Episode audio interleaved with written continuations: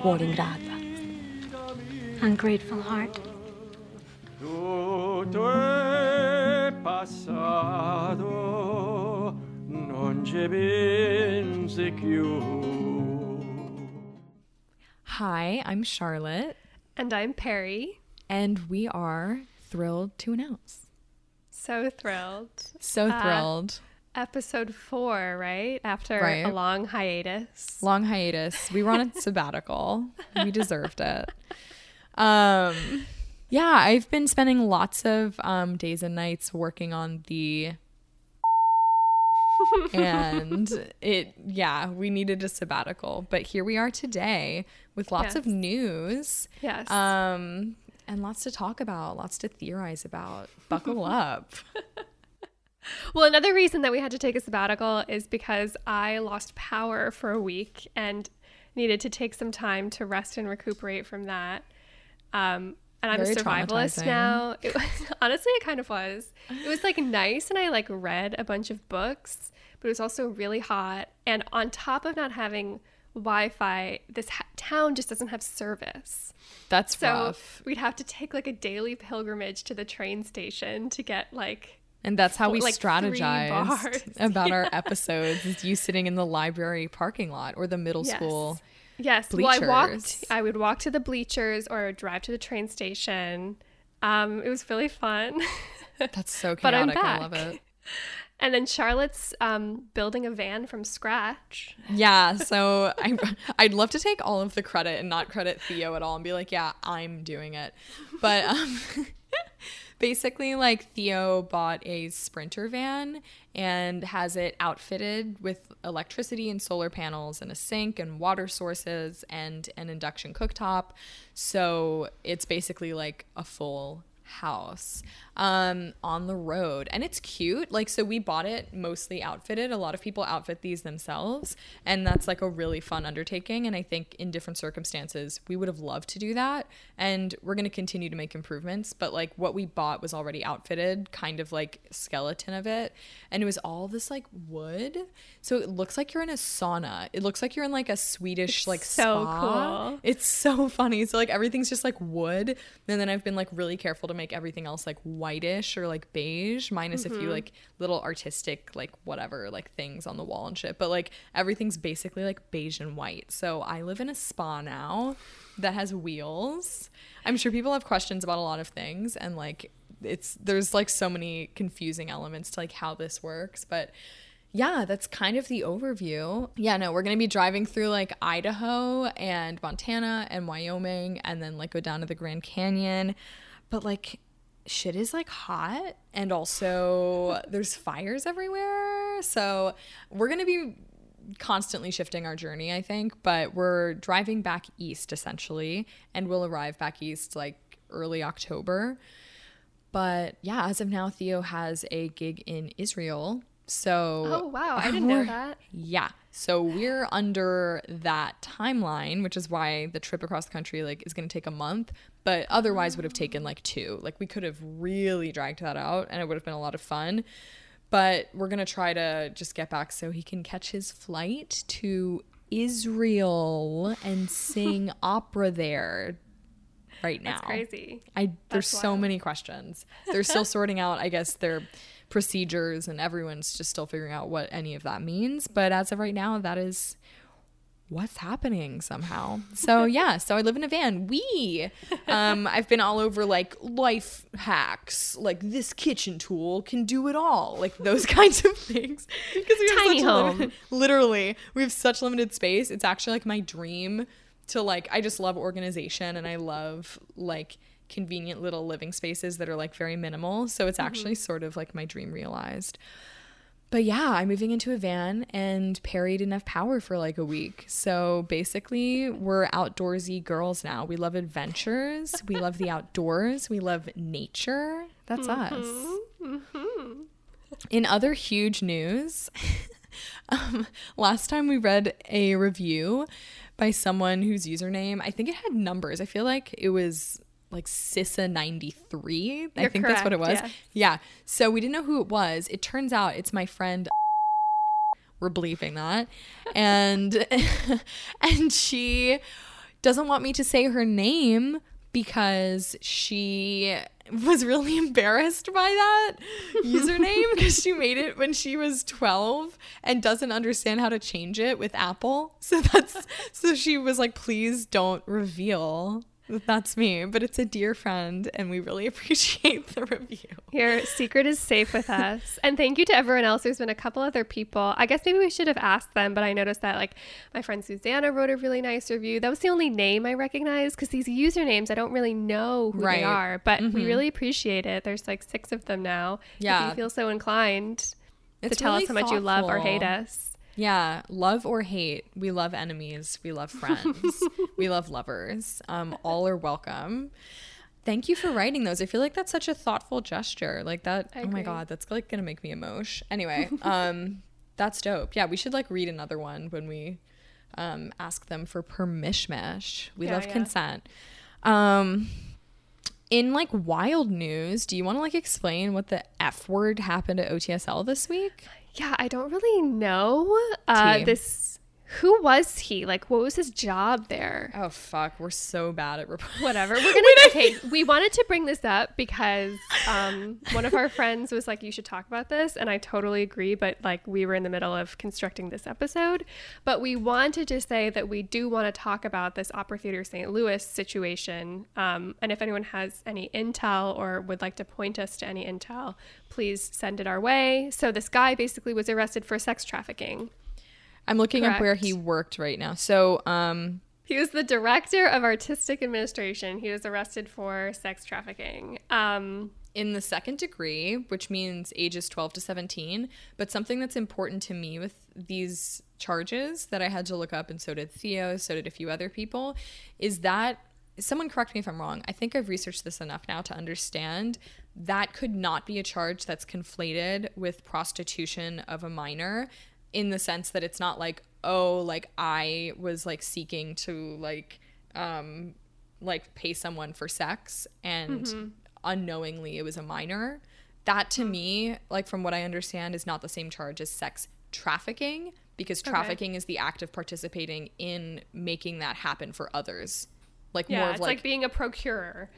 yeah. Right. But anyway, so this shit is really blurry. We don't really know the whole story. Uh, do But we would like to know. I think that would be a really cool thing to try to like report on and do like a whole like serial situation, right? Unfortunately, Opera Theater St. Louis is just coming off of another scandal, the whole Stephen Lord thing, which is obviously a totally different situation. He was not trafficking people, but he was acting inappropriately towards people. So it's kind of like two for two. we don't even need to get started with that. It's just so sad on so many levels that all of this has gone down the way it has. But um, I think all industries have a serious issue that's already understood at this point.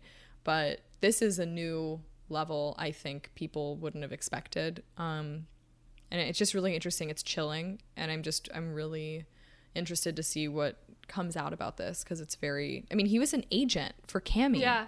Right? Yeah. So he was like an international, like blah blah blah. So it's like, how man. did fancy man? So how did he get involved in this? It's just very chilling. It's just very chilling. So I understand why people don't want to talk about it a lot, but I do try to put on a brave face enough to do the research to understand some of this shit because it is truly fascinating.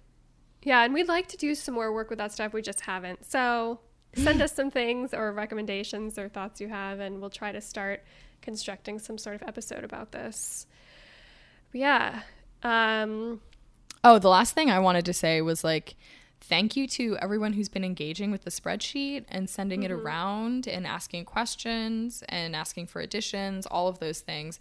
Um, we want to sort of leave it where it is right now in terms of content. It, as of now, has been updated through mid to late July. And we want to use that as sort of a in a sense it's a living document because we could update it but i kind of want to leave it as is as this document that references everyone's reaction within two months of george floyd's murder and then i want to check back in in six to eight months and see how these companies have sort of held to the words that they said um, in these initial statements that we have listed. So I think we're going to use it for that and just check back in in six months and see how these statements have held up. Uh, but thanks to everyone who's been looking through it. It means a lot to us.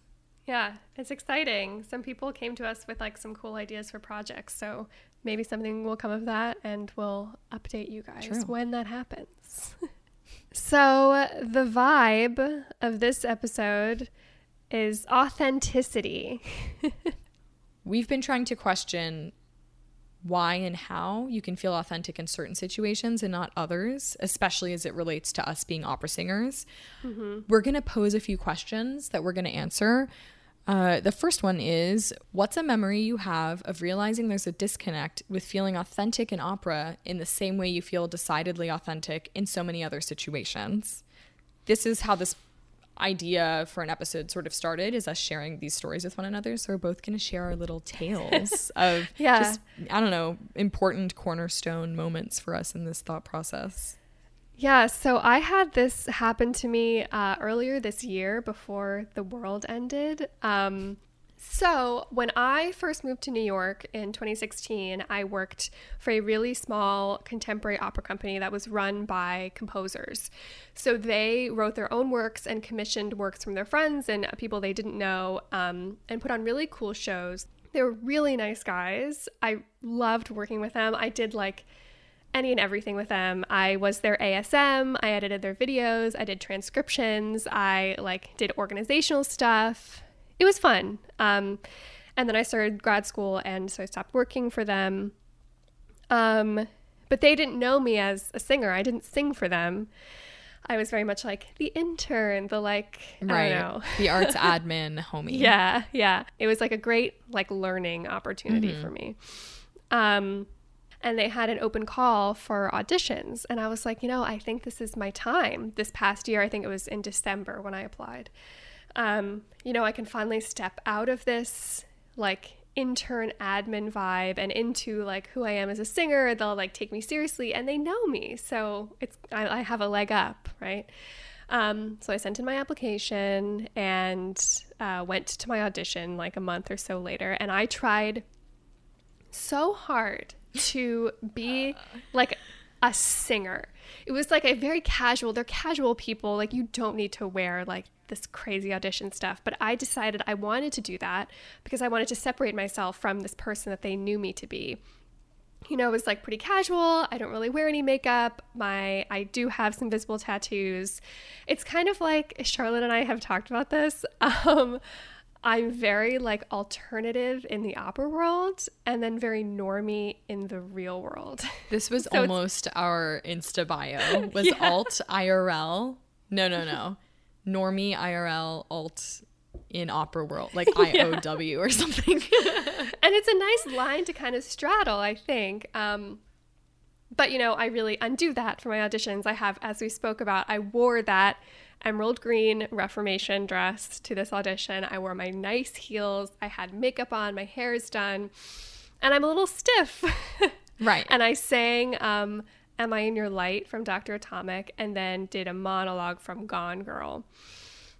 I felt like the aria went fine, but I was really nervous about the monologue because I was like, "Oh my god, I say the word threesome." Like, not only do they not see as me, they not only do they not see me as a singer, they don't see me as like a sexual being. Like, I'm very. It's kind of like a father daughter thing. You know, they're not. They're in their early 40s, but like, it's you know, it's a Yeah. paternal vibe. Um, and so I was really nervous about that. I left the audition. I did not get it. And I was I was really sad about it. I take rejection pretty well when it comes to singing, but that was the one that I was actually sad about this season. And then one of the guys reached out to me and asked if I wanted to get coffee to talk about my audition. And I at first was like, no. I could not imagine. I couldn't handle it. But then I was like, okay, grow up. I- have to just do it. That's so Whatever. funny. I could so see myself going through the same thought process of like I'm way too emotional to have an honest discussion about my shortcomings. Like Yeah. fuck off. I'm embarrassed. literally, it's it is literally like this embarrassment thing. And I guess I should also preface all this by saying I'm just not good at auditions. I never have been. In the past five years, I probably felt good about two auditions. Um, there's no rhyme or reason. I've tried to figure it out. I feel like I've tried to do everything. I can't fucking do it. It drives me crazy. So like I need to take this opportunity and talk to this guy, blah blah. So I went and got coffee with him, and he did not say what I was expecting him to say at all. I was expecting him to be like, the monologue was inappropriate, da da da da. No, he loved the monologue. It was his favorite part of my audition. He thought my basically my singing was stiff, and also more importantly, um, he didn't buy it. He Yeah. didn't buy any of it. Wow, that is the big message of this, isn't it? Yeah.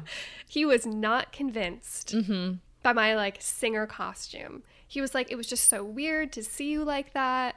Um, I'm used to seeing you, you know, in your casual clothes, like what you're wearing now. Like, I get that maybe some opera companies wouldn't like that, but I just feel like I didn't know who you were. Mm-hmm. Um, which was honestly completely unexpected. Um, and he said that I was way too formal in general. That I like it was a small room and I didn't really look at them when I was singing because like I just I couldn't. do that is still out for debate in my little book. Yeah. Of like, I think I've heard people say that it makes them viscerally uncomfortable when you look at them. So Yeah. there's still so much debate on that, but sure, that's that's fair. That's his personal preference. That's totally fine. I think there was absolutely, totally truth in it. Mm-hmm. That um, he could tell I'm full of shit. he can tell that. And I feel this- full of shit. We we Yes. feel full of shit. We feel full of shit. We're Whatever- authentically full of shit. whatever I'm doing when I'm doing an audition is just not it. I feel like like I have the trappings of all of it. Like I know I look good in my dress. I know that like I'm wearing the right thing, I'm singing the right rep. I, I look the part for the rep that I'm singing. And everyone's like, You're full of shit, goodbye. right. um, I just can't pull it off. And it feels like no matter how like present I am, how much I think about whatever, or even sometimes when I'm like, oh, I'll just roll out of bed and do it, I can never get there. I always feel like a sham or like a little cookie cutter. And this this guy had this kind of insight because he knew me. These other people, I feel like when I go into auditions, have no idea who I am. They're just like, "Who is this?" I have no idea what her story is, what she's even trying to present. She, Mm-hmm. what feels like she's she even has no trying to present. Yeah, it feels like she has no idea. God, that is so much of what we're talking about is the disconnect of seeming confused because we are. Mhm. But wanting it so badly, then being like, "But I'm trying so hard. I'm Yeah. wearing the right thing. I practice all the time. I pay all Right. this money. Mm-hmm, what else do I need to do?" Right. So what are they Um, picking up on? Yeah. And I brought this story to my coach, and he was like, You just need to get better at singing. and I also think there's truth in that too. Obviously, there are cases where people are just simply better than me. You know, Yeah. I, yeah, can't deny same. that. Yeah, yeah, yeah. If my singing was better, I bet I'd be thinking about this element of it less, perhaps. But I think my singing would be better if I sorted this out too. I mm-hmm. believe that those are completely connected. Mm-hmm, I've mm-hmm. I have three degrees in singing. I have taken lessons with so many people. I've coached with so many people. I've done so much different type of rep. I've performed so much different type of rep. I don't think that disconnect is with a lack of knowledge of how to sing well. I firmly believe that. There's another disconnect there that might be affecting your singing, but it's not a lack of knowledge and it's not a lack of practice. And It's not a lot of lack of thinking. It's something deeper. and than it's that. not a lack of desire either of like Mm-hmm. conscious surface level desire so after this happened i actually ended up telling the story on our first little episode that we never released From and i don't even really remember i don't remember what we talked about but i did tell the story as something that really affected me and really made me step back and think oh my god it doesn't matter that i feel like i look incredible and that i'm wearing the right thing and that i don't know it just doesn't matter i i'm not pulling it off um, so that, and then that was when the word authenticity popped into my head. Uh, which is kind of why we started the podcast is to practice and access feeling more authentic in relationship to mm-hmm. these multiple avatars that we have Yes. and can feel very Hannah Montana Miley Cyrus and we're trying to bridge that. And it's it's just no way to live to feel as though different parts of yourself are battling. It's just mm-hmm. it reads and it's also just unhealthy and it's also just not necessary. And I think that's the journey that we've gone on by even doing this podcast but it's also the journey that we're going to speak to today as to how we understand authenticity and how we can be maybe be more playful with it and maybe be more intentional about it such that our surface level desires of like wanting and um, not desperation but just wanting so badly for something to work just simply isn't enough and it feels like this cycle So it's like, okay, Yeah. what's a more active step we can do to feel more comfortable in our skin in this situation? And that's sort of is why we needed our sabbatical for this episode. So Yeah. sorry, we needed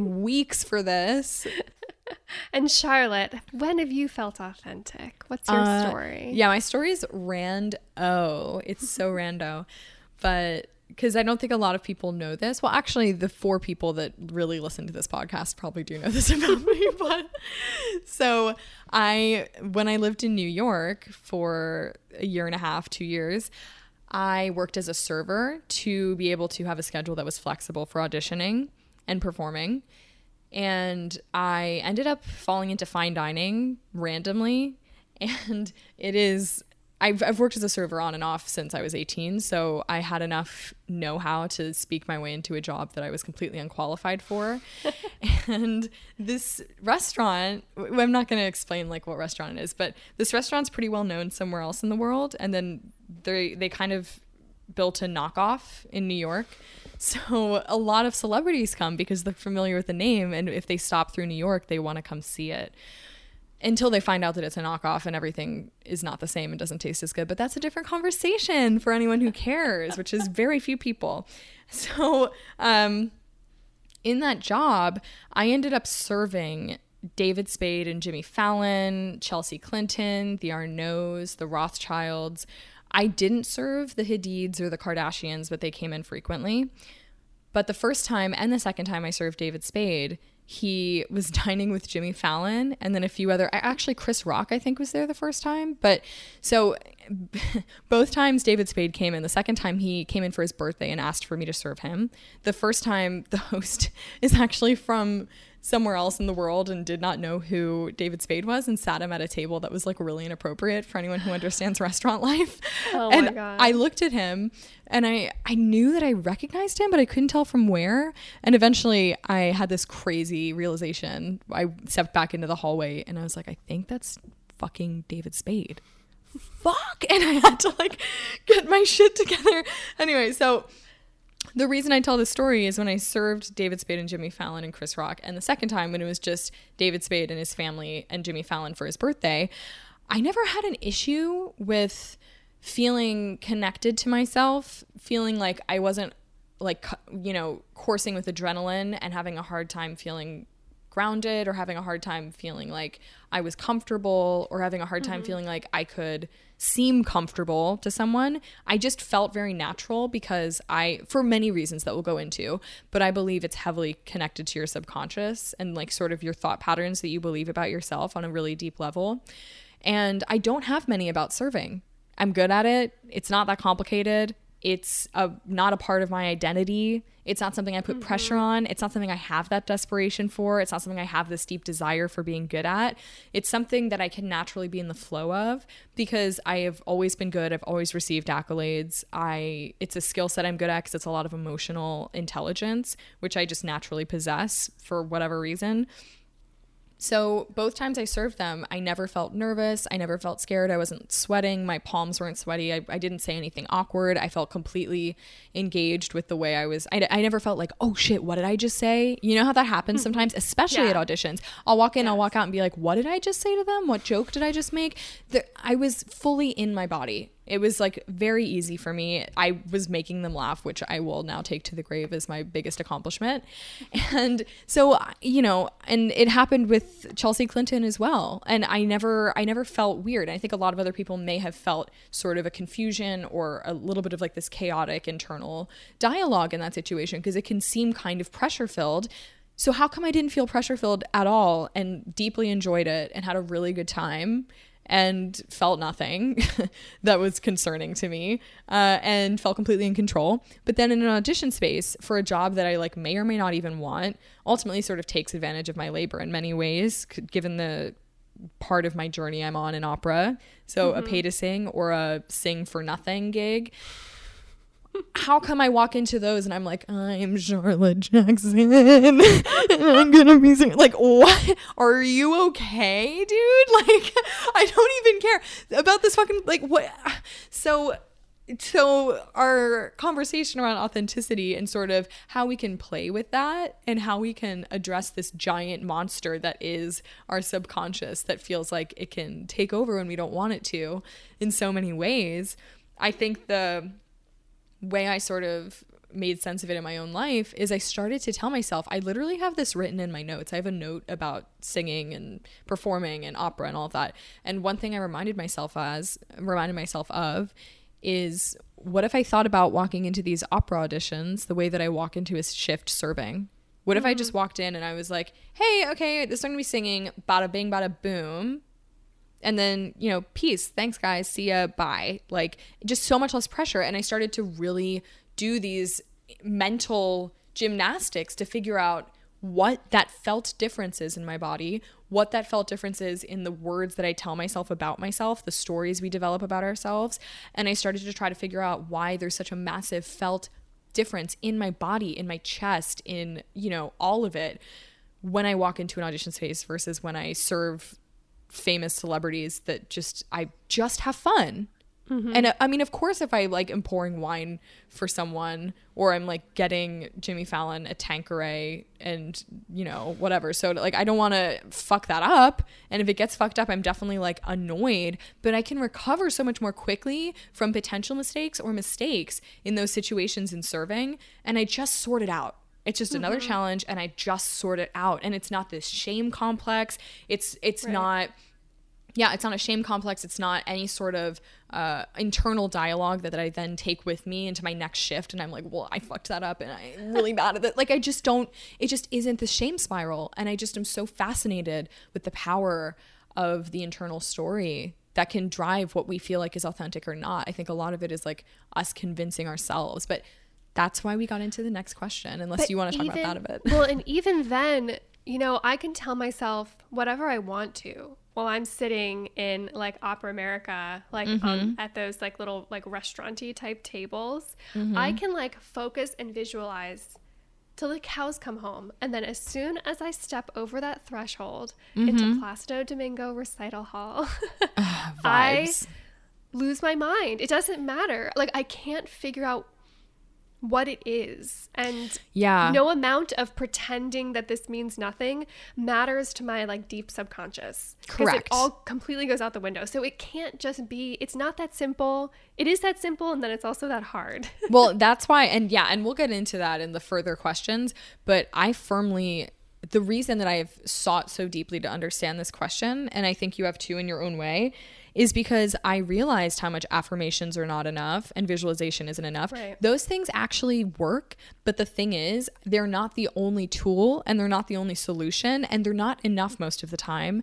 And I think a lot of people have different answers. Some people might tell you to like give your life to Jesus Christ and then it'll be okay. Like everyone has their own understanding of mm-hmm. the world. My understanding of why that isn't enough is because your body is having a visceral reaction of fight or flight and you need to address the body reaction you have to these situations. And that is work. I think anything that's really the bottom line. I think anything relating to detangling subconscious narratives of self and authenticity are not as simple as an affirmation. I think a lot of people build their like wellness brands on Instagram by saying that because it sounds nice and it sounds easy. But the people that you need to look to or the thought processes you need to look to toward improving how you feel in a situation, if it sounds too good to be true, it is. It's work. Mm-hmm. It is work to try to make yourself feel comfortable in a situation that doesn't feel comfortable naturally. And I think maybe that's sort of my bottom line with the answer to this that we'll get into later. But it's it isn't that easy unfortunately but the tools that it takes take time for sure. Anyway told me a story down the road of how someone called them fake and someone called them a social climber because they wanted to go say hi to someone in a restaurant. So i had this long conversation with this person and they described this other person as saying all of these people are fake when they try to talk to people in positions of power. And this person said, You know, I don't feel fake when I do that. It feels really authentic to me. And I don't have any sort of internal storyline that tells me that that's wrong or fake or bad. I, it feels totally normal and totally genuine to me. But to that person, is it, this is the question, to that person, is it really fake and inauthentic that they're doing that? Or is what you're saying that you don't feel authentic doing that, because of something you've told yourself, which I'm that's not a judgment because that is the case with me as well. Yeah. But that's sort of what I want to look at is when we go on autopilot and don't think about these stories we tell ourselves, where do we end up with where we feel authentic and where we don't? Mm-hmm. That's such a better question than I wrote for the next question. so, our next little category, if you will, is what does authenticity attach to in a larger sense of what it means to be human? How have you come to create a framework around what the process of feeling authentic looks like to you? What does cultivating authenticity look like to you? Perry has some ideas about her framework. as usual. So I was thinking about authenticity. I don't know if you've heard. Um, and I wanted to do some research, and it's very hard to read good writing about authenticity in like the philosophical canon. Because a lot of it is sort of um, at the end of the, the day slightly generic platitudes. Even if they're trying really hard to get specific it just kind of is it falls empty in my opinion. So i actually remember that um, martin heidegger talks about authenticity and i was in the middle of taking a class on um, Being and Time when the pandemic happened. Being and Time is like his magnum opus. But I literally have never read anything harder than Being and Time. it is the hardest thing I've ever read in my entire life. And we didn't get to the authenticity part in my class before That's coronavirus funny. happened.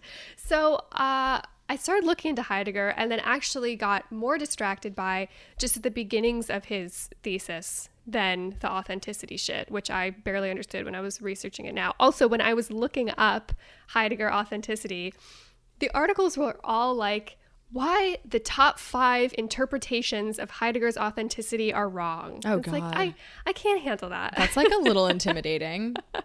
So, actually, the beginnings of his argument apply very well here, I think. So, I'd like to. Perry's tell you about them. interpretation is the right interpretation. Um, so Heidegger also wanted to kind of get to the bottom of philosophy. And he felt like questions about whether or not we exist are a waste of time. And we have to actually get below that. Not just what does it mean to be these things or be these things in context, um, kind of almost like an inversion of Plato's cave allegory. So, Plato's cave allegory is um, like the common people are people who are sitting in a cave facing the wall, looking at um, shadows that like torches cast onto the back of the wall. And that's what normal life is. And philosophers turn around and look at what's carrying that fire. What are those shapes actually, not just the shadows of those shapes? And that philosophers should be more inclined to look at what's like beneath the surface. And Heidegger was like, no, no, no, that's a total waste of time. We have to look at the shadows because that's what we interact with um, every day. He hated um, Descartes. So Descartes is obsessed with dreams. Like, are is everything a dream? Are we a brain in a vat? Like, are we in the matrix? Heidegger's like, we're not even there yet. Also, stop worrying about it. right. Oh God, isn't that Um, so true? Isn't that so true in so many levels? People can get Yes. so lost in that stuff because it's an escape. Become escapist. Yeah, instead of just focusing on the things you can work on and the things you Yeah. can change and engage with. And all these things kind of presuppose being on some level. And he wants to focus on what what is this right now not what might it be. Um, so he believed that we are not isolated beings or even subjects that are cut off from like the objects around us. He felt like the internal versus external world distinction um, was a waste of time. We are not in a locked cabinet of consciousness where we kind of just like exist in a little armoire and then like open it up An armoire. and like touch the computer in front of me. You know, like it's it's an integrated worldview where the This is the and crucial external part. Mm. are one and the same. And he also uh, uses he. He's, he's hard. I'm sorry that I keep saying that. No, it's he- it's actually beautiful because it relates to so many other things. I think that's like Yeah. literally I love what you just said. It's inside and outside are the same. They're integrated. Yeah. It's wholeness. It's how we experience it you know to to to assume we experience it in any different way is to make a lot more assumptions about the world around us than heidegger feels comfortable making I love that. um, we're thrown into this already completed world, which is intertwined and interdefined. And um, one of the lecturers, I can't remember if it was the lecturer I had for this class or the lecture that I was listening to online when I was trying to finish this class.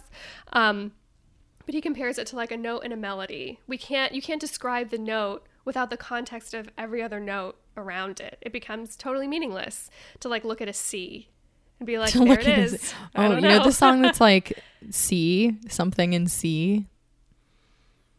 I think you're gonna have to get more specific. Okay, it literally. That's the thing though, is it's like kind of name that. Oh my god! Once I figure this out, it's gonna be so funny. You always study it in 20th century music classes. It's like literally just the note C in various oh, um, forms. isn't it Steve Reich? Yeah, isn't it? Hi, this is Perry editing. Um, In C is not by Steve Reich, and I apologize. It's I think it's called In C, In right? C. I think it's Reich. it's not. We uh, we should look that up before we. I think it's Beethoven. Happy 250th. Um. So, anyway, so he also uses the phrase referential totality. We need this referential totality of the rest of the world. You can't isolate any single thing. Um, it's a holistic view uh, that we are part of and defined by everything that's around us. And of course, we are very interested in defining ourselves. Defining ourselves as kind of like a natural extension of us trying to define everything else around us. Um, and Heidegger says that self de- definition is based on some sort of future, but not actually a future that ever arrives. And he uses the phrase um, a primordial future, something which you are always becoming, but never fully become. Like when I say I'm a singer, I never arrive at this singerhood. I take a stand on my being and I create an identity based on this totality of references around me. Nothing is fixed, but you know, I have like this music that's behind me or like the electric piano that's behind me, and I have this history of going to school and having these roles and practicing every day, and all those things contribute to my singerhood. They contribute to me becoming a singer, but do I ever fully get there? Uh, he says no. And I actually think that that is a really good way to look at this like aspirational authenticity that I'm kind of imagining that I'm striving for. Um, an incessant movement of becoming, because that's all we can really claim to be. Um, and I actually believe that a lack of authenticity oftentimes comes when people try to become static in who they are instead of flexible. And when we try to think of ourselves as subjects surrounded by objects, right? So I do feel like part of this issue is striving for this authenticity that I'm trying to make static. And I think, uh, I think that that's what happens to a lot of other people as well, although some people are more successful at it than others. And I'm wondering why. Why are we so um, fixated on making ourselves totally immutable and stationary when that's not the way anything works? Um, so, one of the reasons I think that is because God has died. I don't know if you've heard. um, so I think that there is there has been a void in the past, I don't know, a couple hundred years where organized religion used to really give us the sense of morality, purpose, and destiny. Um, that has kind of opened up, even if, you know, I think obviously there's still religious people, but as a society, and especially as like a contemporary youth society, we have lost a little bit of that structure that religion gives us. And um, so this guy, Jacob Golomb, also agrees with me. Uh, and he wrote a book about authenticity seen through the lens of actually fiction written by these philosophers, which is kind of a cool perspective. And he says um, the vacuum left by organized religion in society, where humanity is left without any pillars of fire to guide its way, is the cultural and intellectual background for the emergence of the search of authenticity. Um, and that really resonated with me and also made me think of the edgy Nietzsche quote, God is dead, which is actually so much more than just those three words. People have kind of forgotten um, the rest of the quote and what Nietzsche was really going for, which was not this sort of like edge lord, like fuck God, like we're past it now. He actually says, God is dead God remains dead, and we have killed him. How shall we comfort ourselves, the murderers of all murderers? What water is there for us to clean ourselves? What festivals of atonement, what sacred games shall we have to invent? Is not the greatness of this deed far too great for us? Must we ourselves not become gods simply to appear worthy of it? Um, that feels a little correct to me. And it's not so much a loss of God as it is a loss of the spirituality and mysticism that makes our lives, I mean, I guess I won't speak for everyone, that makes my life feel a little bit empty. And so, what has filled that void? Uh, base level, I think capital, the exchange of capital has filled that void that we are buying and selling, and that becomes our kind of morality and our ethics and also our definition of personhood. Mm. That has kind of become transformed into the search for authenticity, which is completely married with the buying and selling of both products and people. Therefore, I think um, authenticity has become a commodity, something to be bought and sold, and something that you have to place a price onto in order to both buy and sell it. Uh, and that forces it to become static. Because in order to price something, you have to be able to kind of hold it in your hands, right? Um, you can't price something that's constantly changing and transforming and uh, growing. It's impossible. This sort of thing, this buying and selling, has become uh, these festivals that Nietzsche was talking about that we have to use to sort of replace God and spirituality and mysticism in our lives. We are not we are defined not just by what we buy and consume, but how we buy and consume each other. And we can no longer separate that exchange from our personhoods. And I spoke in the first episode about how singers aren't just workers; they're also also consumers, uh, but they are also the product they are being bought and sold. I am selling myself and also buying others by like engaging with their content in a way.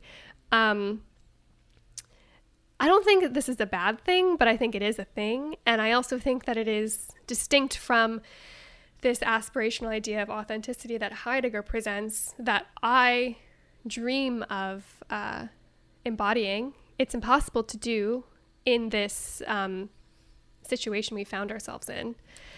Um, so authenticity has become a commodity, and I'm fixated on it because no one has been interested in purchasing mine. I have so I I struggle with it and maybe if people did want to buy it, I wouldn't be confronted with it so badly. Um, and as a commodity, it's become fixed and calculatable. I don't think that's authenticity. I think we can f- find ways to make that a more authentic existence. But I don't think that um, authenticity can be static and held, and it turns us into the product that we are forced to buy. especially on this level of um, opera existence you know everything's kind of like self-help mm-hmm. we're trying to figure out like how to sing better how to brand better blah blah blah, blah. Um, and i also think the distinction between authenticity and branding, or almost like the aestheticization of authenticity, is very stark in opera. And actually, our friend Heather sent in a voice memo where they say basically exactly this. And I'd like to probably insert it now.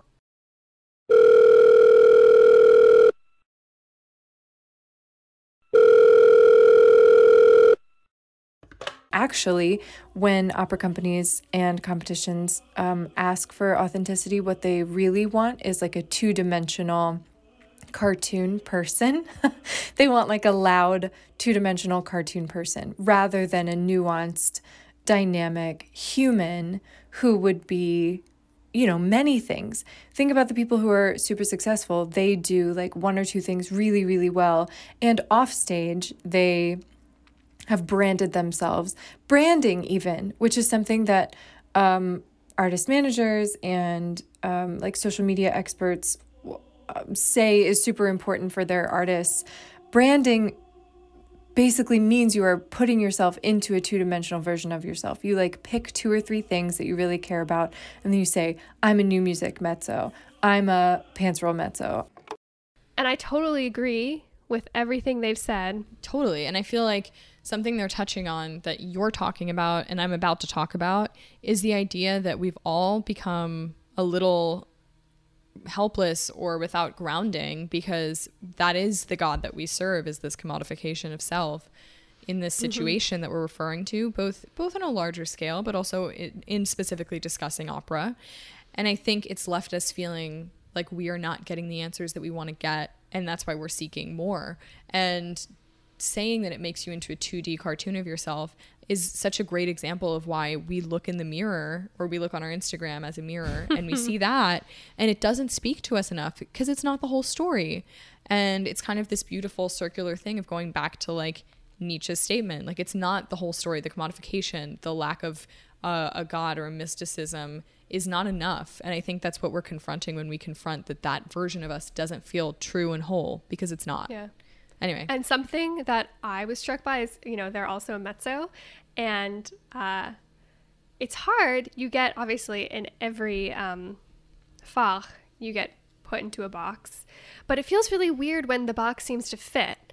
And so then it makes even less sense when you're still having trouble finding the success. You know, I kind of get put into this box of a pants role mezzo. I fit in that box very well and I enjoy it. Um, it kind of just so happens that this sort of rep fits with whatever type of person I sort of am. And so constructing this argument is difficult because on some level I I get it.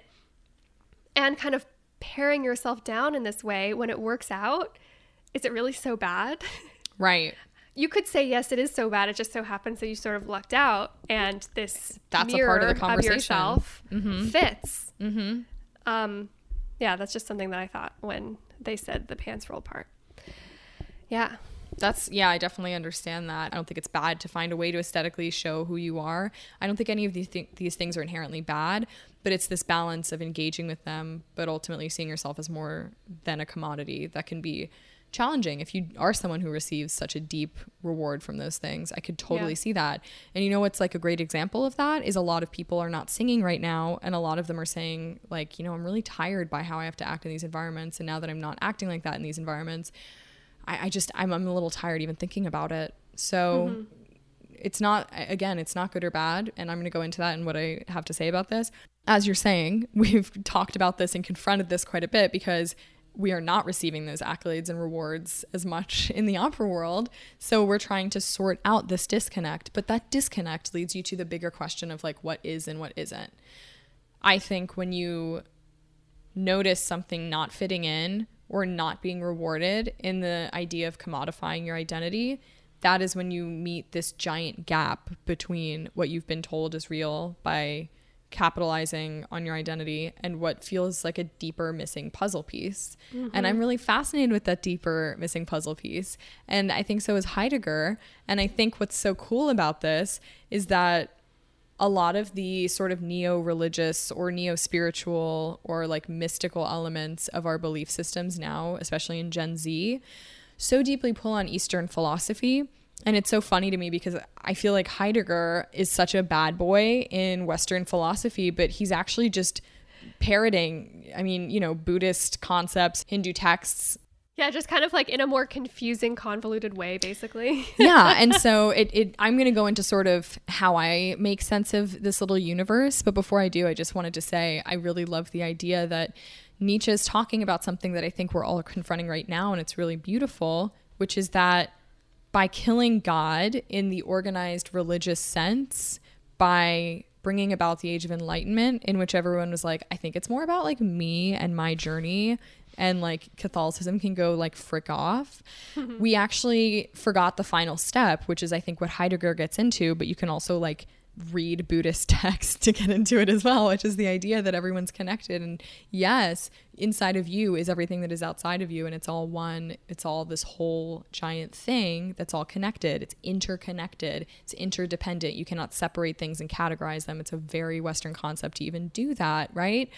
So i think that's really beautiful. And i think it's really beautiful that heidegger pulled on something that i think we're all pulling on now which is sort of the return from this academic rigor this westernized canon of academic rigor re psychology re scientific method, all of that, to also remember there's other researchers of times past. And it's the Eastern philosophies, and it's the religious texts, and it's the mystics, and it's the shamans. And they also had a lot of cool things to say. And the more that we get into the science of it, the more we realize they overlap quite nicely with a lot of the spiritual texts of times past that we may have decided we needed to kill God over.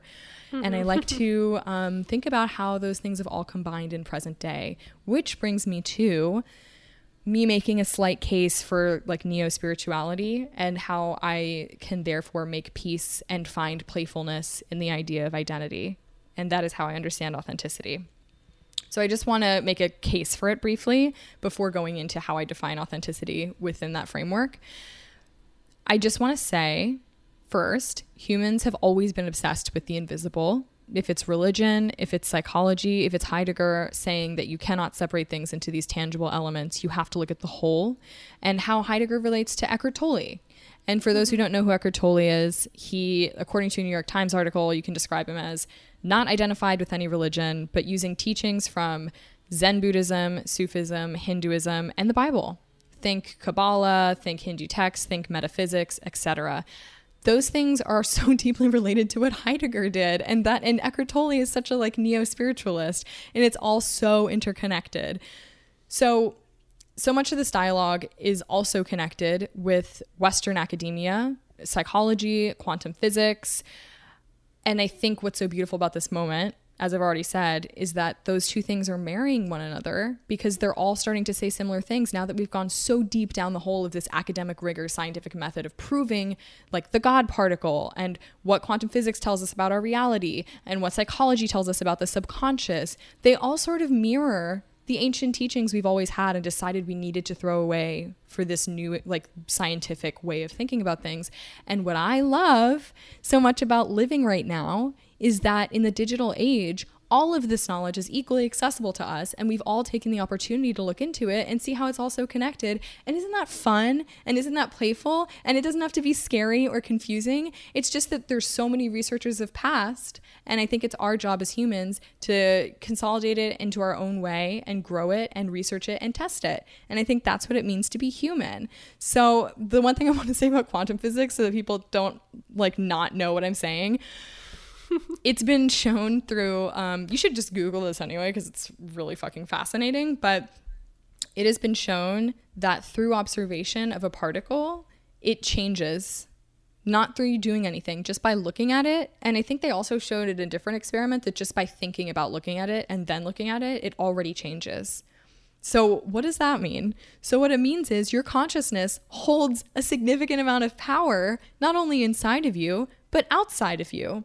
What does that mean? That goes back to the point of what Heidegger was saying, and also like Buddha, which is that like your inner world is your outer world, your outer world is your inner world. So now that we all feel like we're blazed on my living room couch, let's move forward. Um, So something that I find very interesting about um, how like the observation of particles changes the particle is that you can kind of apply it to this theory of whatever authenticity we're sort of working towards, where this idealized, perfect, authentic self, where your outer life, the choices you make, perfectly mirror your inner ethics, um, is impossible on some level to observe something is to change it to make these choices about something are to change them. To bring something into a relationship is to change something about how that piece of you was internally you know um, and so we can talk about this perfect authentic man right but it just doesn't work and it's kind of proven in science too that you just can't have this one-to-one perfect uh, through line to what you believe and what you do. It doesn't always work that way, and that's just how the world is. yeah, you're know. constantly shape shifting and adapting and growing and changing, and nothing is static and nothing should be overly defined. We should all just like continue to experiment with what these things mean to us and how we can shift parts of who we are because we are malleable, because the universe is mm-hmm. malleable and we are the universe. so, back to our podcast about opera. So- like is everyone okay? Okay. This is such an existential like thing but i just think it's important to like share that i have a playful attitude toward all of this because my like brand of existing i guess is to find all the connections within this. I think like there's almost no religious text that i can't find some truth in that's shared by so many other people and i think that's what's so mm-hmm. special about being alive. Thanks for coming to my ted talk. So so the reason that all of this playful attitude toward continually engaging with and shifting ideas and engaging with and shifting my identities and the way that I face challenges is that I think it's just about the only way to not get too bogged down. I think if you are so concerned with your identity as a singer or your identity as a good singer or a bad singer, you're getting so lost in these like low vibrational subconscious storylines. And if you can remember that all things are mutable, all things are changeable, you can grow, you can shift, I think it just takes a lot of the pressure off. And I think that is what people see in us in auditions. They see us being like, I am a singer with this resume and I need to look like a singer with this resume and I'm not. It's just like, okay, like just stop, like shut the fuck up. You know what I mean? Like I think people can just see on our face that we're just like so mm-hmm. concerned with these concepts and ideas. And if we could just like have a little bit of distance between what we do day to day and who we think we are and how those two things are related if we could just put a little more distance and just be like i'm anything. Like i can try anything new. I can grow at any time. I can change how i approach this thing to make it easier on me. I can always find a new solution. I can always test a new theory. It's not i'm not this one thing. I think that is probably the best solution i have found is to constantly try these new tools and constantly try these new ideas on for size. So mm-hmm. that gets to, I just can't take credit for this. I have to just start by crediting her. This really awesome woman I follow, her name is Gabby Abrao. She, her handle is at Swoon. That's Wolfie agreeing that he loves that Insta. So, so she there's so many ways to describe who she is. Um, I'm just gonna read a quick bit from an article that somebody wrote about her. So Swoon's Instagram acts as a self-help forum where she creates a positive language with the invisible. She offers advice, her takes on astrology, and insight into other spiritual trends. Her spirituality is an eclectic mix, borrowing from East Asian philosophies, Western mysticism, and cognitive, maybe even pop psychology, i.e., like human potential movement, wellness movement. So, she says, My current expression of spirituality is explorative and aspirational. I believe that following globalization and the internet, we have more knowledge and awareness of spiritual practices from all around the world. There are truths and flaws in every single one. It's passed down research. So, that to me makes it so much easier than saying like I tried affirmations and they didn't work, so therefore like no form of mysticism works or no form of psychology works. It's like there's infinity tools, just choose mm-hmm. another one. So in thinking and editing and adapting and evolving your thought process to any given time that you're living in, I like to think about all of these ways of thinking as me living in a video game. so, what do I mean by that? I like to think of myself as a sim and like, what do I want to do with the sim? Like, I've always had a certain type of haircut, but what if I want to change up my avatar and have a different one? Cool, let's see how that works. I think if you can just add a little bit less severity of thought to decision making, you can kind of um, find more room to grow faster and not feel so stagnant. So, how do I think about this in terms of opera? I think that I've overly defined myself as one avatar, and that when I do the audition avatar and I put on the heels that I don't really like and the dress I don't really like, I get so caught up of it being a different identity and that that's like so untrue to me. And like, what a silly, overly simplified, overly reductive idea of self. Like, you can be anything you want. You just have to figure out if it's worth it to you And if it is, just figure out how to make it feel comfortable through whatever set of tools work for you. I don't know. Like there's so many different ideas. Maybe it is a meditation practice. Maybe it is a therapist. Maybe it is just being a marathon runner. I don't know. Isn't like what Lisette does and she like feels chill all the time? Like everyone has their own like things, right? So like you just have to find what works for you. So um yeah, I say all that to say I think it just like provides a little bit more of a playful engagement with your reality and uh, just brings you to a place of higher thinking that I think you could associate with these stage texts of being like, oh, like, you know, do, like separate from your emotions, separate from your desires. I don't fully believe that that's a way that I personally want to live, but I do like the idea that you're more than your desires, you're more than your various identities. You are your avatar and you can mm-hmm. create any avatar you want. So um, I say all of that to say, uh, first of all, you need to follow Psy Swoon and dive in with her of how she develops her language with the invisible, be it subconscious and conscious relationships within your brain, be it the mysticism of like spells and rituals, be it um, literally any of it, or her idea that we're all kind of cyborgs, and that's a great one too. But just dive into her literature. And I love, I love her TikTok about um, the uh, like the observer watching. What does she call the other one? I think the performer. The performer and the observer, like trying to embody that more and seeing all of these things as a learning experience and understanding that. I mean, it's kind of like cheesy on some level to be like, these things don't define me, but like it really doesn't. And figuring out, figuring out a way to detach these two things and say my failure as a singer says something about me, but it doesn't say that I'm a failure it is Correct. worth it to try to figure out what it is saying, but to have this one to one formula where failure singing equals failure me. Failure just, me. it's just uh, not really worth my while. I it's not think. worth your while, man. And isn't that what like capitalism and commodification of self tries to do to you? Is like define you in these narrow lenses, and then totally. it's like so easy to get into this like existential dread, and that's why like I think the death of God is so sad, and I think that's what the Age of Enlightenment missed is like you missed that final puzzle piece that I think we're finally getting back now, which is that mm-hmm. like the mystics were also right it's both mm-hmm. and yes. like i think that's why like when i and i'm so anti being anti-religion like when i hear people be like oh like finding my identity in like jesus was like whatever to me it's like that is not how i understand the world but i also think jesus was like a really cool witch and if people are like in relationship with that energy and use that as a language to explain how they identify themselves with more than just their sets of desires and conscious wants and conscious identities, I think that's a positive thing overall. I like lit, you know, whatever. like I'm down with it. So um, I wanted to read something. Oh, I just wanted to say about the TikTok too. It's so cute because it's like her first thing is her being in the mirror and putting on makeup, and she's like, "Wow, I really love like wearing lipstick, and I really love looking pretty, and I'm gonna go put on this dress, and I'm really excited to go on a date. I love going on dates, and I love seeing boys and being on dates with boys." And then there's like it cuts to the next part. And she's like, wow, she's really having fun. Like, this is so cool that she's doing something fun. I can't wait to see what we learn from this when she comes back tonight after the date and we take off all the makeup and decide like what we learned from doing this today. It seems like it's really fun for her. I hope she has fun.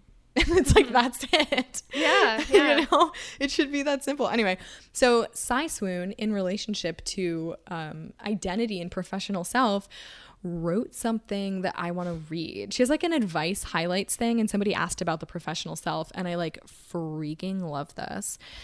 So the person asked, How do you self represent in professional settings while not compromising who you are? She wrote back, Remembering that my professional self and my playful wild self both exist and aren't enemies to each other.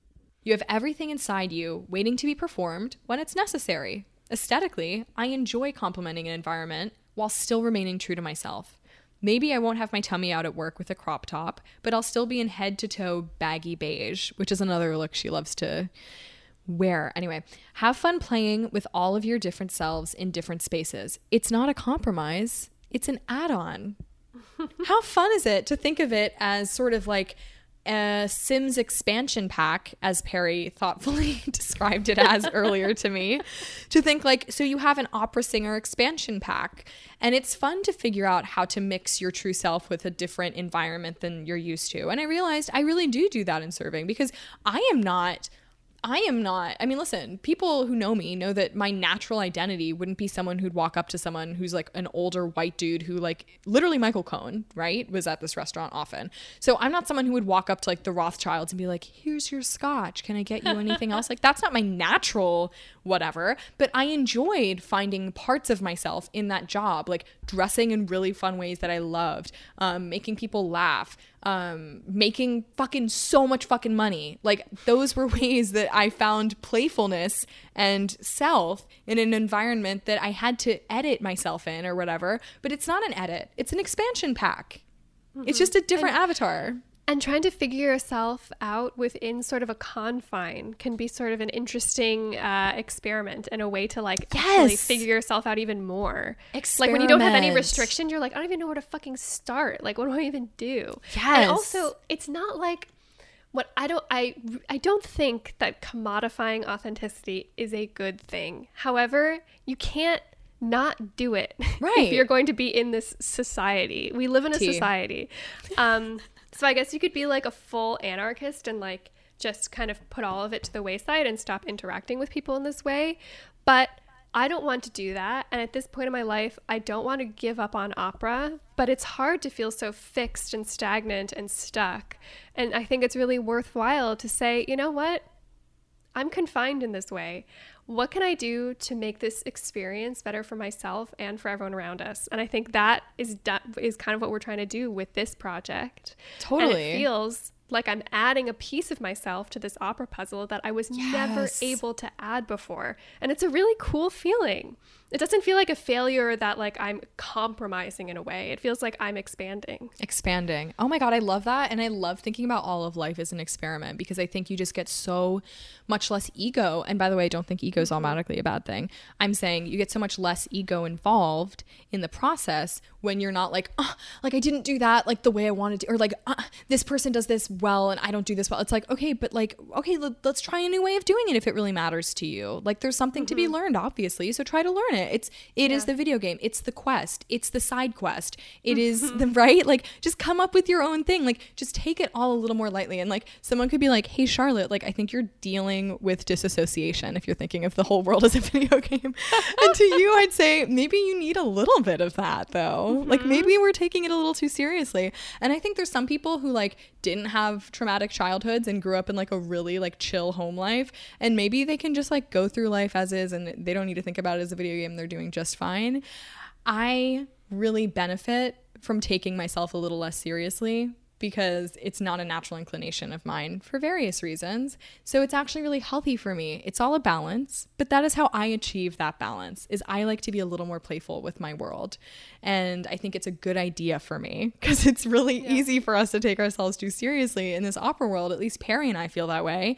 And it's funny when we first started talking about the idea for this episode like long ago, I remember one of the earlier concepts we were drawing on is how in those spaces we like to be like, "Ah, yeah, like I just, I, of course, it doesn't work for me because like I'm like a cool girl and like I'm edgy and I'm like leftist and radical and I'm just like so fun. So no wonder it doesn't work. And like that's so stupid. and such a coping mechanism like Yes. using the fact that i'm like 3% cooler than some of these people as like the reason why i'm failing as an opera singer. Like obviously i'm trying to cope with something. I'm trying to cope with failure and i'm projecting that onto these other people who are doing well and saying like well if i was like more basic i'd be doing well too. Like obviously that's a fucking lie. Yeah, you're Like, getting who am I yourself into a trap. That's the whole point is we were trapping ourselves into a binary and that's so stupid. It's just that like our expansion pack, we just hadn't loaded the expansion pack all the way and just realized Yeah. like it's just a fun add-on. Find a way, make it work as they say in Project Runway. Make it work. And the thing is, it's it could seem so daunting and it could seem like it's so flawed, but I know it's not because I do it in other situations. I've had mm-hmm. normie jobs before and I'm just like I, I can like thrive in those environments. Be like, sure, I'll get you that. Like, right, away. how would you like your coffee? Like, whatever. And then I thrive in serving environments. I'm not like a server as a human. And I like thrive in those environments.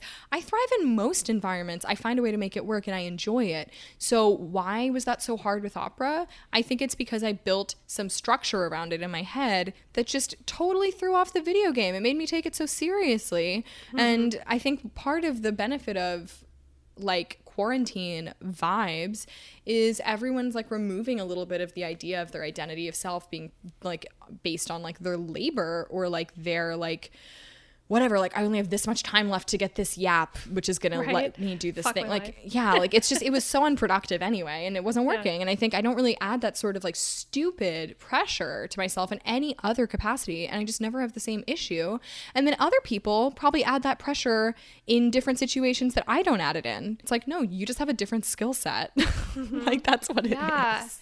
it's so important to remind yourself of that it hurts sometimes. It's it, you know it hurts to kind of come to terms with it. And also something you talked about Charlotte a lot is, you know, obviously all those all of these things are true. However, if you are trying to force yourself to do something that is so incongruent with who you are, uh, you have to consider whether or not it's worth it. Mm-hmm. And that definitely is not a decision that I have made with opera yet. I hope that we can actually enact some change and so that our like slightly more authentic selves can fit more smoothly within the confines of this opera world because of changes maybe we make you know in my like big dreams. We're like changing the structure of how these opera companies work. That would be a really cool thing. However if none of that happens and i looked into my future and i see myself just trying to maybe do a little bit of a square peg in a round hole thing for the rest of my life. It's it's a choice I'm going to have to eventually make. Does totally. this work? Does does this avatar f- fit? And is I, this avatar have, worth it to you? Yeah. Does the struggle that it takes to really like yes. get yourself into this opera mold, mm-hmm. does it fulfill something in you that makes it worth it? Absolutely that. Know. Which is kind of the last question, which we've already sort of answered, but I'll just read it anyway why do you think certain types of authenticity feel more natural to certain people, which we've just talked about? If it's possible to develop this feeling of authenticity, even if it's a challenge, what makes it easier or harder to access? And how do you decide when it's worth it? Well, we've already kind of talked about that. Hmm. So that brings up to me sort of the tough love element of my like fun video game, which anyone who plays video games regularly would know. I'm not one of those people, so what the fuck am I talking about? But but no, let's actually bring up Perry. When I would go play when I would go to Perry early on to like discuss this back in January when like the world was like a different video game, most certainly. Um, I would watch her play Minecraft and she would just mm-hmm. work and work and work and take her little I don't know, what is it, like an anvil what's like the like the little hammer thing? The pickaxe. That, yeah, she would take her little pickaxe. Mining. I was she was mining. I was actually creating a subway system. That's so funny. So I went over multiple times. She was just like hacking away at this. So it's like, it, takes work, right? You can't just it do does. an affirmation and your subway system exists. Mm-hmm. You have to make a choice to do that work. So to cheating. Me, that would be cheating, like a cheat code. So like to me, there's two elements that decide like, is it worth it? And why is it hard? How do I make it easier? My answer to both things are still in the video game analogy. What's in your backpack, in your inventory, in your toolbox? Do you have like do you have you tried like meditation? Have you tried uh, you know, like any sort of like personal practice of like working out and body movement? Have you tried seeing an acupuncturist? Have you mm-hmm. tried talk therapy? Have you tried like Chinese medicine? There are so many ways to um, make yourself more open and uh, allow for more possibilities by having sort of a more like calmed sense of self through body work or through like just like meditation, affirmation, whatever. I encourage everyone and I find have found personally to try as many different tools as you'd like to see which one vibes to you the most. And I think it's really problematic when you see someone in a wellness forum be like, this is the like course that I took that changed my life and I never bit my nails again and now I sleep 8 hours a night perfectly and now I weigh 1 pound. It's like, okay, no. like, no, all things are possible. Dream bigger. Find what tools work for you. Don't be afraid to try different things. So the first thing is what does your inventory look like? I think that can heavily define like how you end up pulling on different tools in different circumstances to make things easier for you. Never listen to someone that says that it's one tool. It's just simply not. The second thing I want to talk about is uh, the idea of it being worth it. I think that you can make that decision with if you have all of those tools. I think that part of what happens when you have those tools and you pull on them enough is that you develop this like relationship with your inner self that can kind of be like, I don't I think I could like really thrive doing this thing and not do this thing or I could really thrive doing this thing in this certain way. So, I mean, yes, you can be any avatar, but I think the more you develop a strong sense of self is the more you can decide which avatar you really want to try. I mean, expansion packs cost money, right? And they take investment and then you have to learn like how to use them. So it's mm-hmm. like i just want to really say that like my idea of this video game thing is not flippant. Everything takes work. And if there's one thing i have learned in adulthood it is that things take work like in terms of bettering self. Like i wish i wish the watered down version of mysticism that the west has adopted was so easy as just an affirmation or writing something on your mirror but it's simply not. And i've talked about this before. I won't go too deep into it but my biggest tool in my my toolbox is the idea of body work. And again, I'm not saying this is the only way, it's just something that's important to me. The idea that like you can do like somatic body work that like Alexander technique is a very relatable version of that. But anything mm-hmm. that connects you with when you feel like suddenly there's adrenaline flowing, just getting in touch with that. Is it when you walk into an audition room? Is it when you walk into a certain social setting? I think doing the work to listen to your body and trying to detangle sort of the like nervous system deregulation that we can have in our everyday life through any sort of body work is so fascinating to me. Nervous system regulation, I think, is one of the primary ways you can rewrite wiring into the coding of your avatar that might be from an old version of yourself that doesn't need to come with a new update.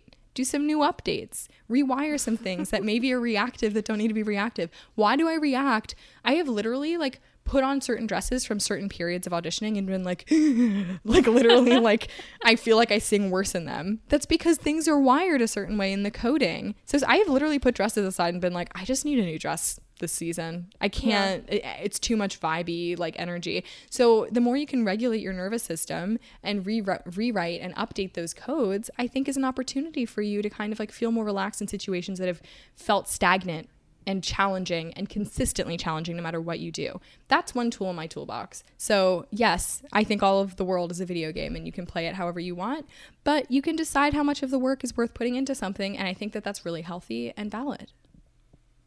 Yeah. That's that's my theory of authenticity. Yeah, I mean it's always fucking easier said than done and Yes. Uh I, it's still, you know, when someone is like authentic in this way that uh, you really feel like their brand matches with who they are, you can really feel it. And I still don't know, like, how do I totally get there? Like, I kind of mentioned this on the Instagram, but I think a perfect example of this is Anna Netrebko. Mm. I think whatever she has done, whatever type of person she is, it is on her Instagram.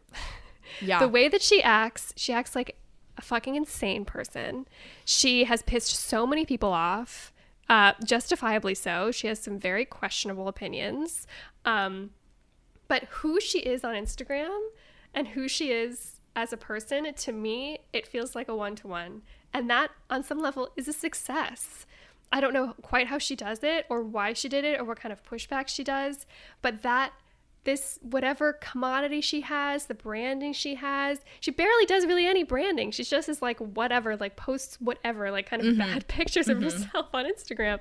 There's just kind of like a lack of a barrier there that feels so the lack authentic. of a barrier. Totally. Totally. And also the fact that she is this huge superstar and can get away with mm-hmm. this kind of slightly less branded and clean presence. Totally. You know, like obviously, I don't think I could get away with that and become the same level of superstar as her. That's just not going to happen. Right. So you have to make some concessions, but it's just weird to look at and weird to just keep going back and say, yes, it's a process. Why is that person better at it than I am? Why is that person worse at it than I am? What kind of baggage are you bringing into Exa- it? Exactly. What kind if of projection were, am I putting onto these people? Yes. And like what projections are you putting onto yourself? And that's such that is such a quest in the video game, isn't it? Like Anna Netrebko, mm-hmm. I don't think has these I mean, I she's a human. Like I'm sure she deals with this a little bit, but I think often like the way that I like have been told I am a certain thing enough can affect how I try to like when I try to better myself, how much stuff I have to undo, how many backspaces I have to press, right? And like that's not the same for someone like her who maybe was like always pretty good at singing. And so hmm. like that's not like a that's not a thing that she has to work through in her quest in the video game. That's not a part of her like side quest. But like my like her side quest is definitely like emotional intelligence toward like racial sensitivities, like the mm-hmm. fuck. But like that's I mean that's a constant side quest for everyone for infinity. But I'm just saying like you bring a certain amount of baggage with you into this life that you have to like do some quests to work on from like your mm-hmm. childhood, from whatever. And I don't know, everyone has a different side quest of what's easier and what's harder. And you just have to decide if undoing that baggage, if that's something that's a challenge for you in a certain avatar, is worth it. And you know what? Hey, I never want to well, actually, it's really funny. Imagine if this happens. I never want to buzz my hair. Watch me post a picture of me with a buzzed haircut one day. I will pull this audio out because it'll be so funny to me. Um, just like put it over. Like I will never buzz my hair with like a picture of me with a buzzed hair.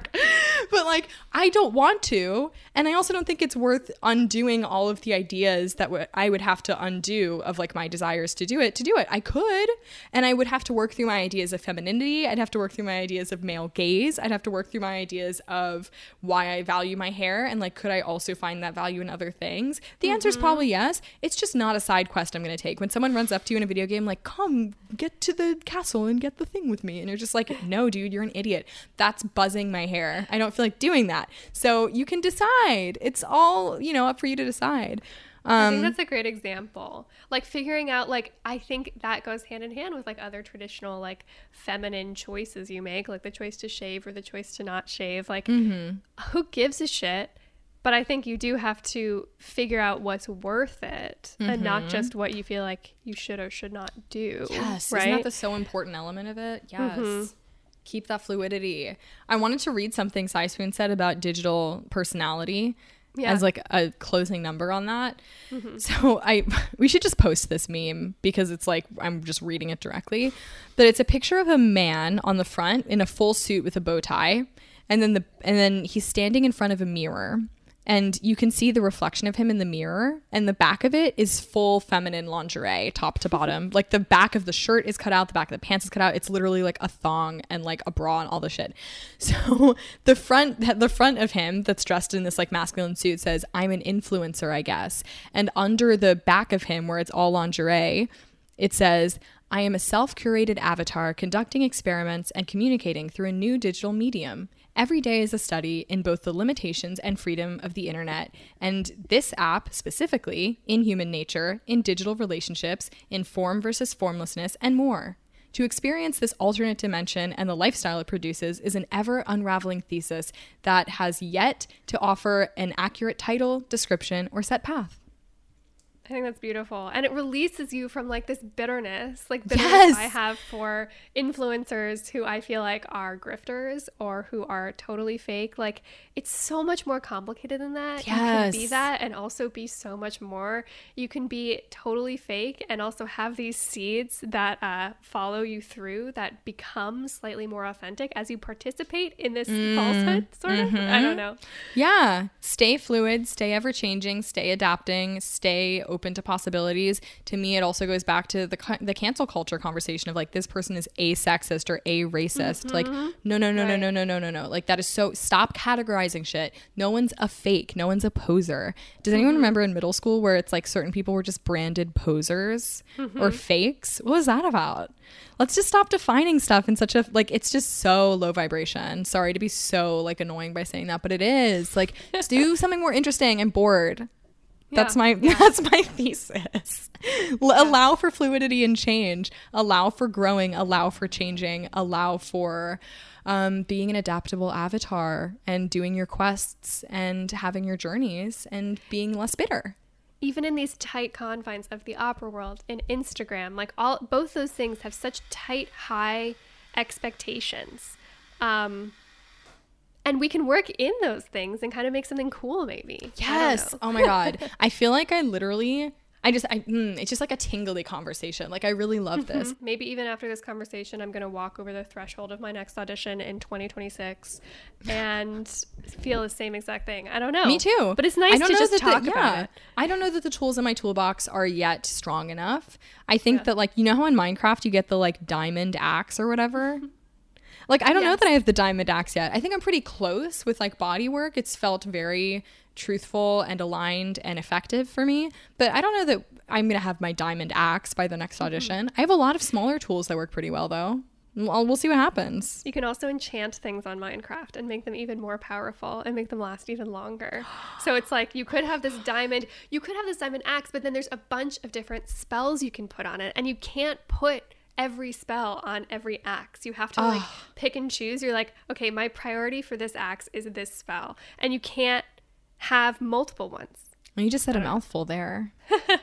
That's like that isn't that like the truest shit? That's like such a beautiful analogy. Fuck. We should have had a whole this should have just been about Minecraft this whole episode. It Yeah. actually is so perfect, isn't it? It's actually funny you bring it up because I actually was doing some research like months ago because when I was playing Minecraft and then also taking this class on Heidegger, I was like, Minecraft is like almost kind of Heidegger's world in a way because he has this whole theory about tools being ready to hand versus present at hand. Like you hold the tool, you hold the hammer, you don't think about the wood that it came from and the like blob of metal that's on top of it and where it came from. It's a functional hammer. It's not all these other things. It like kind of transforms when you use it. Very similar to Minecraft, where you have to like you know chop the wood, and it takes three wood to make the specific thing. Three but once the thing, but once the thing is there, you're not seeing the three wood. You see the thing. Dude, I'm you know. obsessed. So I actually Googled, I Googled Heidegger and Minecraft. Did someone talk about it? On JSTOR, JSTOR nothing. On Heidegger and Minecraft, I found one video, but it was actually because these like preteen boys were playing hide and seek in Minecraft, but they wrote a typo and wrote Heidegger Minecraft. Shut the fuck up, dude. I love the internet. I love the internet. But of course, people have written about it on Reddit. There's one in like Ask Philosophy that was like, "Has anyone thought like the, the about the connections between Heidegger and Minecraft?" And someone was like, "Shut the fuck up." Shut up. No. Dude, I love though. I love that. It really is like that, brought isn't it it? It's so funny. And I just think the playful attitude we have toward constantly exploring and learning and allowing for change in video games is a Mm-hmm. great way to think about life. Totally. Yeah. Yeah. I don't know, man. That's our episode.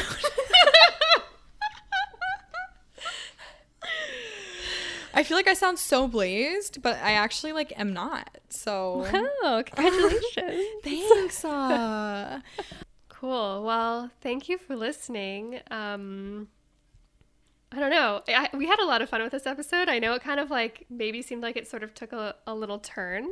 You know, we kind of approached it with this one idea, and then we both kept having these transformative ideas, and then we ended up here.